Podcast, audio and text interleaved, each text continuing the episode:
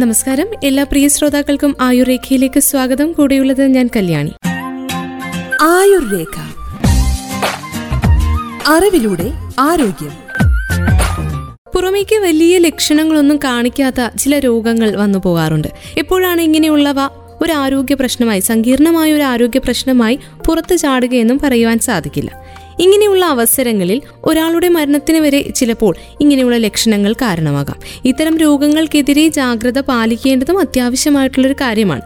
ജീവിതശൈലി മാറ്റങ്ങളിലൂടെയും ഭക്ഷണത്തിലുള്ള നിയന്ത്രണങ്ങളിലൂടെയും എല്ലാം വരുതിയിൽ നിർത്താവുന്നവയാകും പലപ്പോഴും ഇത്തരത്തിലുള്ള രോഗങ്ങൾ.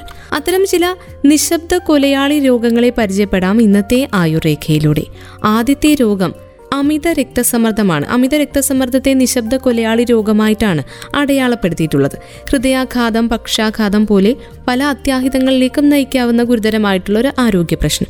പക്ഷേ ജീവിതശൈലിയുടെ നിയന്ത്രണത്തിലൂടെ ഹൈപ്പർ ടെൻഷൻ അഥവാ ഉയർന്ന രക്തസമ്മർദ്ദത്തെ നിയന്ത്രിച്ചു നിർത്തുവാൻ നമുക്ക് സാധിക്കും. ആഗോളതലത്തിൽ 30 വയസ്സിനും 79 വയസ്സിനും ഇടയിൽ പ്രായമുള്ള 1.28 ബില്യൺ മുതിർന്നവർക്ക് ഹൈപ്പർ ടെൻഷൻ ഉണ്ടെന്ന് ലോകാരോഗ്യ സംഘടനയുടെ കണക്കുകൾ വ്യക്തമാക്കുന്നുണ്ട്. അമിത രക്തസമ്മർദ്ദം അഥവാ ഈ ഹൈപ്പർ ടെൻഷൻ എന്ന രോഗാവസ്ഥയെക്കുറിച്ച് കേരളത്തിലുള്ളവർക്കായാലും വിദേശത്തുള്ളവർക്കായാലും അവബോധം തീരെ കുറവാണ്. ലക്ഷണങ്ങളെ അവഗണിച്ചു വിടുന്ന രോഗികൾ ഇതിനായി ഡോക്ടറെയും സമീപിക്കാറില്ല. മറ്റു ബുദ്ധിമുട്ടുകൾ കൊണ്ട് ആശുപത്രിയിൽ എത്തുമ്പോഴായിരിക്കും അമിത രക്തസമ്മർദ്ദമുള്ള കാര്യം മനസ്സിലാക്കുക. ഇങ്ങനെ പല രോഗങ്ങളുടെയും വഴികാട്ടി കൂടിയാണ് രക്താതിസമ്മർദ്ദം അഥവാ ഹൈപ്പർ ടെൻഷൻ അഥവാ അമിത രക്തസമ്മർദ്ദം. അതിനാൽ തന്നെ നിശബ്ദ കൊലയാളി, സൈലന്റ് കില്ലർ എന്നാണ് അമിത രക്തസമ്മർദ്ദം അറിയപ്പെടുന്നത്. ഈ കാലത്ത് യുവാക്കളിൽ വരെ അമിതമായ രക്തസമ്മർദ്ദത്തിന് സാധ്യത വളരെ കൂടുതലാണ്. ലോകത്താകമാനം 25 വയസ്സിന് മുകളിൽ പ്രായമുള്ള 40% ആളുകൾക്കും അമിത രക്തസമ്മർദ്ദം ഉണ്ട് എന്നതാണ് കണക്ക്. കേരളത്തിലെ നഗരപ്രദേശങ്ങളിലുള്ളവർക്ക് 30%-നും രക്തസമ്മർദ്ദം കൂടുതലാണ്. എന്നാൽ തന്നെ അതിൽ പകുതി പേരും ഇതറിഞ്ഞിട്ടില്ല എന്നാണ് പുതിയ പഠനങ്ങൾ തെളിയിക്കുന്നത്. രക്തസമ്മർദ്ദം അളക്കുന്നത് മാനോമീറ്റർ എന്ന ഉപകരണം ഉപയോഗിച്ചാണ്. ഇപ്പോൾ വിപണിയിൽ ലഭിക്കുന്ന ഡിജിറ്റൽ മാനോമീറ്ററുകളെല്ലാം കൃത്യം റീഡിംഗ് കാണിക്കുന്നവയാണ്. വീട്ടിൽ തന്നെ രക്തസമ്മർദ്ദം അളക്കാവുന്നതുമാണ്. രാവിലെ എണീറ്റതിനു ശേഷം വെറും വയറ്റിലാണ് രക്തസമ്മർദ്ദം അളക്കേണ്ടത്. സോഫയിലോ കസേരയിലോ ഇരുന്ന് വിശ്രമാവസ്ഥയിൽ രക്തസമ്മർദ്ദം അളക്കാം. നമ്മുടെ ജീവിതശൈലിയോട് വളരെ ബന്ധപ്പെട്ടു കിടക്കുന്ന ഒരു രോഗം കൂടിയാണിത്. ചിട്ടയായ ജീവിതശൈലി പാലിക്കുന്നതിലൂടെ അമിത രക്തസമ്മർദ്ദത്തെ ഒഴിവാക്കുവാനും സാധിക്കും. സമീകൃതമായിട്ടുള്ള ആഹാരം കഴിക്കുക. രക്തസമ്മർദ്ദത്തിന് ഉപ്പ് ഒരു വില്ലനാണ്. ആഹാരത്തിൽ ഉപ്പിന്റെ ഉപയോഗം കുറയ്ക്കുക. ഇന്ത്യക്കാരിൽ ഉപ്പിന്റെ ഉപയോഗം വളരെ കൂടുതലാണെന്ന് പല പഠനങ്ങളും പുറത്തുവിട്ടിട്ടുണ്ട്.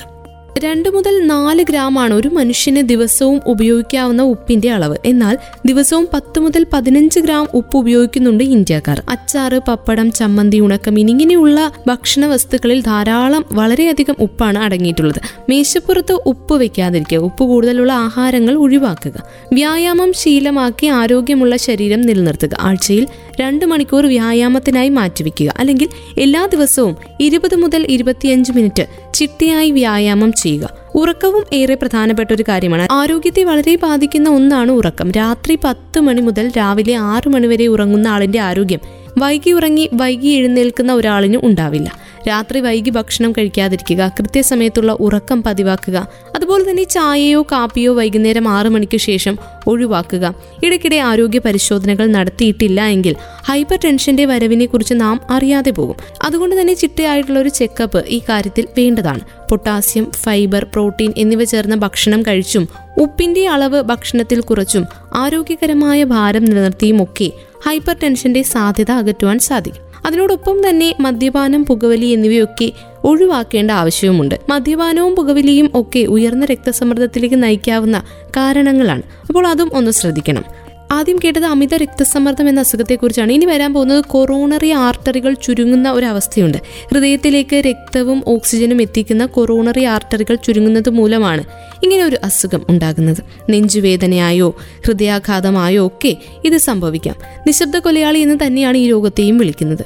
ഹൃദയസ്തംഭനം അഥവാ മയോകാർഡിയൽ ഇൻഫാർക്ഷൻ ഉണ്ടാകുന്നത് ഹൃദയത്തിലേക്കുള്ള രക്തം എത്തിക്കുന്ന ആർട്ടറികളിൽ ഏതെങ്കിലും ഒന്ന് തടസ്സപ്പെടുമ്പോഴാണ്.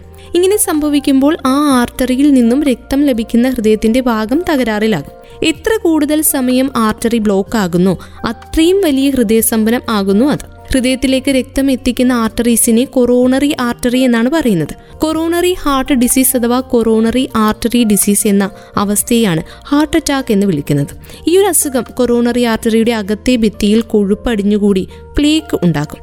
ഈ പ്ലേക്ക് ചിലപ്പോൾ രക്തം കട്ടപിടിക്കാൻ കാരണമാകും. ഈ ബ്ലോക്ക് രക്തം ആർട്ടറിയിൽ കൂടെ ഹൃദയത്തിൽ എത്തുന്നത് തടസ്സപ്പെടുത്തുകയും ചെയ്യും. ഇങ്ങനെയാണ് സാധാരണയായി ഹാർട്ട് അറ്റാക്ക് ഉണ്ടാകുന്നത്. ഹാർട്ട് അറ്റാക്ക് വരുന്ന സമയത്ത് ആളുകൾക്ക് സാധാരണ അനുഭവപ്പെടുന്നത് നെഞ്ചിൽ വേദന, നെഞ്ചിനകത്ത് ഭാരം കയറ്റിവെച്ച പോലെ തോന്നുക, അസ്വസ്ഥത, അരയ്ക്ക് മുകളിലുള്ള മറ്റു ഭാഗങ്ങളിൽ, അതായത് കൈകളിൽ, പുറത്ത്, കഴുത്തിൽ, താടിയെല്ലിൽ അല്ലെങ്കിൽ ചിലപ്പോൾ വയറ്റിൽ വേദന ഉണ്ടാവുക, തുടിപ്പ് അല്ലെങ്കിൽ അസ്വസ്ഥത, ശ്വാസം എടുക്കാനുള്ള ബുദ്ധിമുട്ട്, ഛർദ്ദിക്കാൻ തോന്നുക, ഛർദ്ദിക്കുക, ഏമ്പക്കം വിടുക അല്ലെങ്കിൽ നെഞ്ചിരിച്ചിലായിട്ടും വരാം, വിയർക്കുകയോ തണുപ്പ് തോന്നുകയോ ചെയ്യുക, ഈർപ്പമുള്ള ചർമ്മം ഉണ്ടാവുക, വേഗത്തിലുള്ളതോ ക്രമം തെറ്റിയതോ ആയിട്ടുള്ള ഹൃദയ സ്പന്ദനം ഉണ്ടാവുക, തലകറക്കം അല്ലെങ്കിൽ ഒരു മന്ദത അനുഭവപ്പെടുക.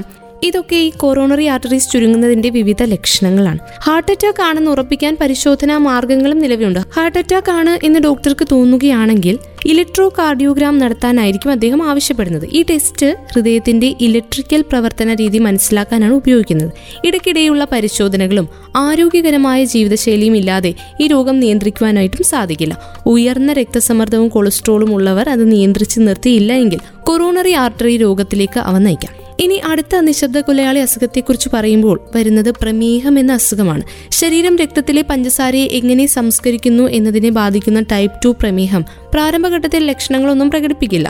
രോഗം പുരോഗമിക്കുന്നതോടെ ക്ഷീണം, ഭാരനഷ്ടം, ഇടയ്ക്കിടെ മൂത്രമൊഴിക്കാൻ തോന്നൽ, അമിതമായ ദാഹം, ഇതുപോലെയുള്ള വിവിധ ലക്ഷണങ്ങൾ പ്രത്യക്ഷപ്പെടും. പ്രമേഹം നിയന്ത്രണം വിട്ടുയർന്നാൽ അത് ഹൃദയം, വൃക്ക, കണ്ണ് തുടങ്ങി പല പ്രധാനപ്പെട്ട അവയവങ്ങളെയും ബാധിക്കാൻ തുടങ്ങും.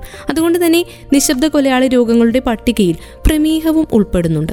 അമിതമായ ദാഹം, വിശപ്പ്, ക്ഷീണം, ശരീരഭാരം കുറയൽ എന്നിവയൊക്കെയാണ് പ്രമേഹത്തിന്റെ പ്രധാനപ്പെട്ട രോഗലക്ഷണങ്ങൾ.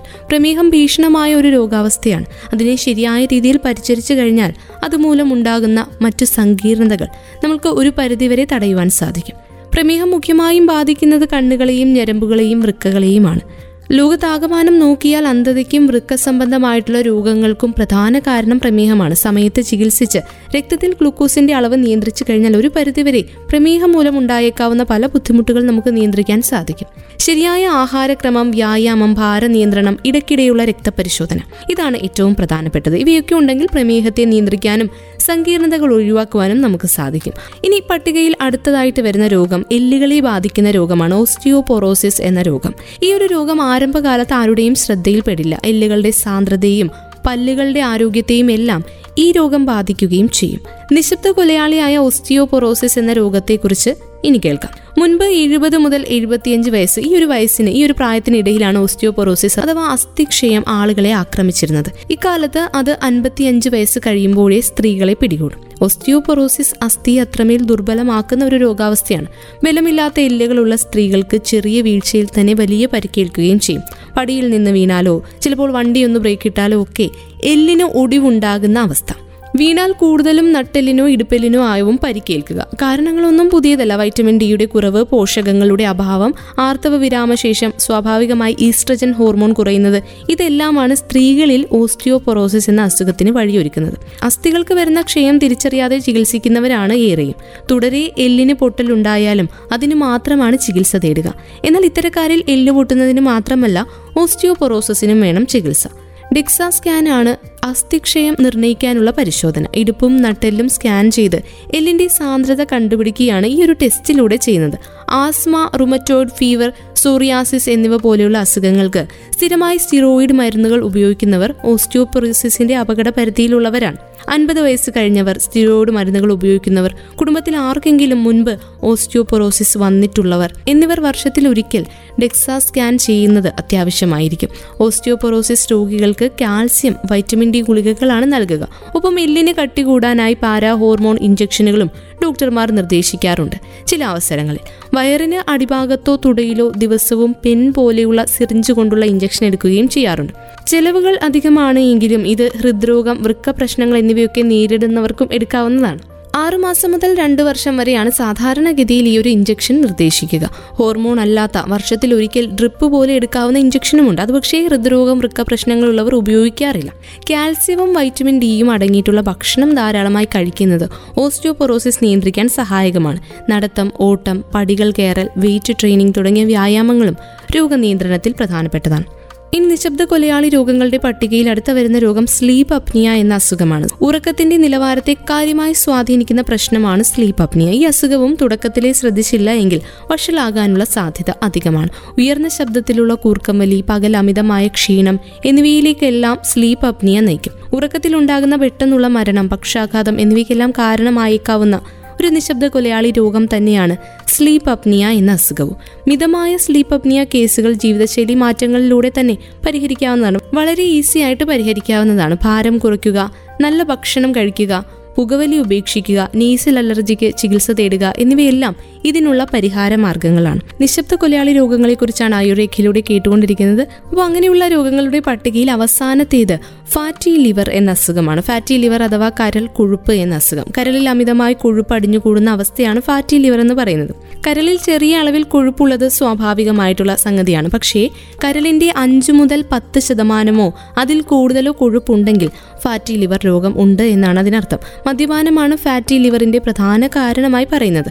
മദ്യപാനികളല്ലാത്തവർക്കിടയിൽ ഫാറ്റി ലിവറിന്റെ പ്രധാന കാരണം അമിതവണ്ണമാണ്. പ്രമേഹം, കുറഞ്ഞ വ്യായാമം, പാരമ്പര്യം എന്നിവ ഫാറ്റി ലിവർ ഉണ്ടാകാനുള്ള റിസ്ക് കൂടുന്നതായി കണ്ടുവരുന്നു. ഫാറ്റി ലിവർ സാധാരണയായി സവിശേഷമായ ലക്ഷണങ്ങളൊന്നും തന്നെ കാണിക്കാറില്ല. പലപ്പോഴും ഒരു ശാരീരിക പരിശോധനയിലൂടെയാണ് ഡോക്ടർമാർ ഈ രോഗം കണ്ടുപിടിക്കാറുള്ളത്. അമിതവണ്ണം, അനിയന്ത്രിതമായ ആഹാരശൈലി, ജങ്ക് ഫുഡ് ഉപയോഗം, വ്യായാമത്തിന്റെ അഭാവം എന്നിവ കുട്ടികളിൽ ഫാറ്റി ലിവർ അവസ്ഥയുണ്ടാക്കാം. തുടക്കത്തിൽ ലക്ഷണങ്ങളൊന്നും ഉണ്ടാവാറില്ല. ക്രമേണ അത് സ്റ്റിയറ്റോ ഹെപ്പറ്റൈറ്റിസിനും സിറോസിസിനും വഴിയൊരുക്കും. അപ്പോൾ വയറുവേദന, മഞ്ഞപ്പിത്തം, വീക്കം, ക്ഷീണം, അസ്വസ്ഥത എന്നിവയൊക്കെ അനുഭവപ്പെട്ടേക്കാം. ആരോഗ്യകരമായിട്ടുള്ള ഭക്ഷണ രീതിയിലൂടെയും വ്യായാമത്തിലൂടെയും ഒരു പരിധിവരെ കരളിനെ പഴയപടിയാക്കാവുന്നതാണ്. ഫാറ്റി ലിവറുള്ള കുട്ടികൾ ചോക്ലേറ്റ്, ഐസ്ക്രീം, മധുര പലഹാരങ്ങൾ എന്നിവ ഒഴിവാക്കണം. കൊഴുപ്പടങ്ങിയിട്ടുള്ള ഭക്ഷണങ്ങളും ഒഴിവാക്കേണ്ടതാണ്. കൗമാരപ്രായക്കാരിൽ മദ്യത്തിന്റെ ഉപയോഗം ഈ ഒരു അവസ്ഥയെ, ഫാറ്റി ലിവർ ഉണ്ടെങ്കിൽ ആ ഒരു അവസ്ഥയെ കൂടുതൽ രൂക്ഷമാക്കി സിറോസിസ് എന്ന അസുഖത്തിലേക്ക് പെട്ടെന്ന് എത്തിക്കാം. സോഫ്റ്റ് ഡ്രിങ്ക് ഉപയോഗം അമിതവണ്ണത്തിനും ഫാറ്റി ലിവറിനും വഴിയൊരുക്കുന്നതാണ്. അതുകൊണ്ട് അവ കഴിവതും ഒഴിവാക്കുക. മാനസികമായ സമ്മർദ്ദം കാരണം പല കുട്ടികളും അമിതമായ ആഹാരം കഴിക്കുന്നത് ഫാറ്റി ലിവറിന് വഴിയൊരുക്കുന്ന അവസ്ഥയാണ്. നല്ലവണ്ണം വെള്ളം കുടിക്കുന്നതും ചിട്ടയായ വ്യായാമവും ശീലമാക്കേണ്ടതാണ്. ശരീരത്തിൽ ക്രമേണ വളർന്നു വരുന്ന ഫാറ്റി ലിവർ രോഗം പലരും അവസാന ഘട്ടത്തിൽ മാത്രമാണ് തിരിച്ചറിയുക. ആൽക്കഹോൾ, നോൺ ആൽക്കഹോളിക് എന്നിങ്ങനെ 2 തരത്തിലുള്ള ഫാറ്റി ലിവർ രോഗങ്ങളുണ്ട്.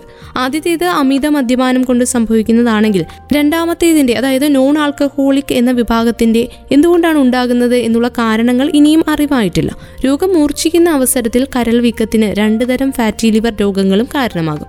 നാം കഴിക്കുന്ന ഭക്ഷണം ഈ രോഗത്തിന്റെ കാര്യത്തിൽ പ്രധാന പങ്ക് വഹിക്കുന്നുണ്ട്. അതിനാൽ തന്നെ കൊഴുപ്പ് കുറഞ്ഞ ആരോഗ്യകരമായിട്ടുള്ള ഭക്ഷണം, നിത്യവുമുള്ള വ്യായാമം, ഇടയ്ക്കിടെയുള്ള ആരോഗ്യ പരിശോധന എന്നിവ രോഗനിയന്ത്രണത്തിന് വളരെ അത്യാവശ്യമാണ്. നിശബ്ദ കൊലയാളി എന്നറിയപ്പെടുന്ന ചില അസുഖങ്ങളെക്കുറിച്ചാണ് ഇന്നത്തെ അധ്യായത്തിലൂടെ നമ്മൾ കേട്ടുകഴിഞ്ഞത്. വീണ്ടും അടുത്ത അധ്യായത്തിലൂടെ പുതിയ ആരോഗ്യ അറിവുകളുമായി ഒരുമിക്കാം. ഇത്രയും സമയം ആയുർരേഖയിൽ നിങ്ങൾക്കൊപ്പം ഉണ്ടായിരുന്നത് ഞാൻ കല്യാണി. തുടർന്നും കേട്ടുകൊണ്ടേയിരിക്കും റേഡിയോ മംഗളം 91.2, നാടിനൊപ്പം നീടിനൊപ്പം.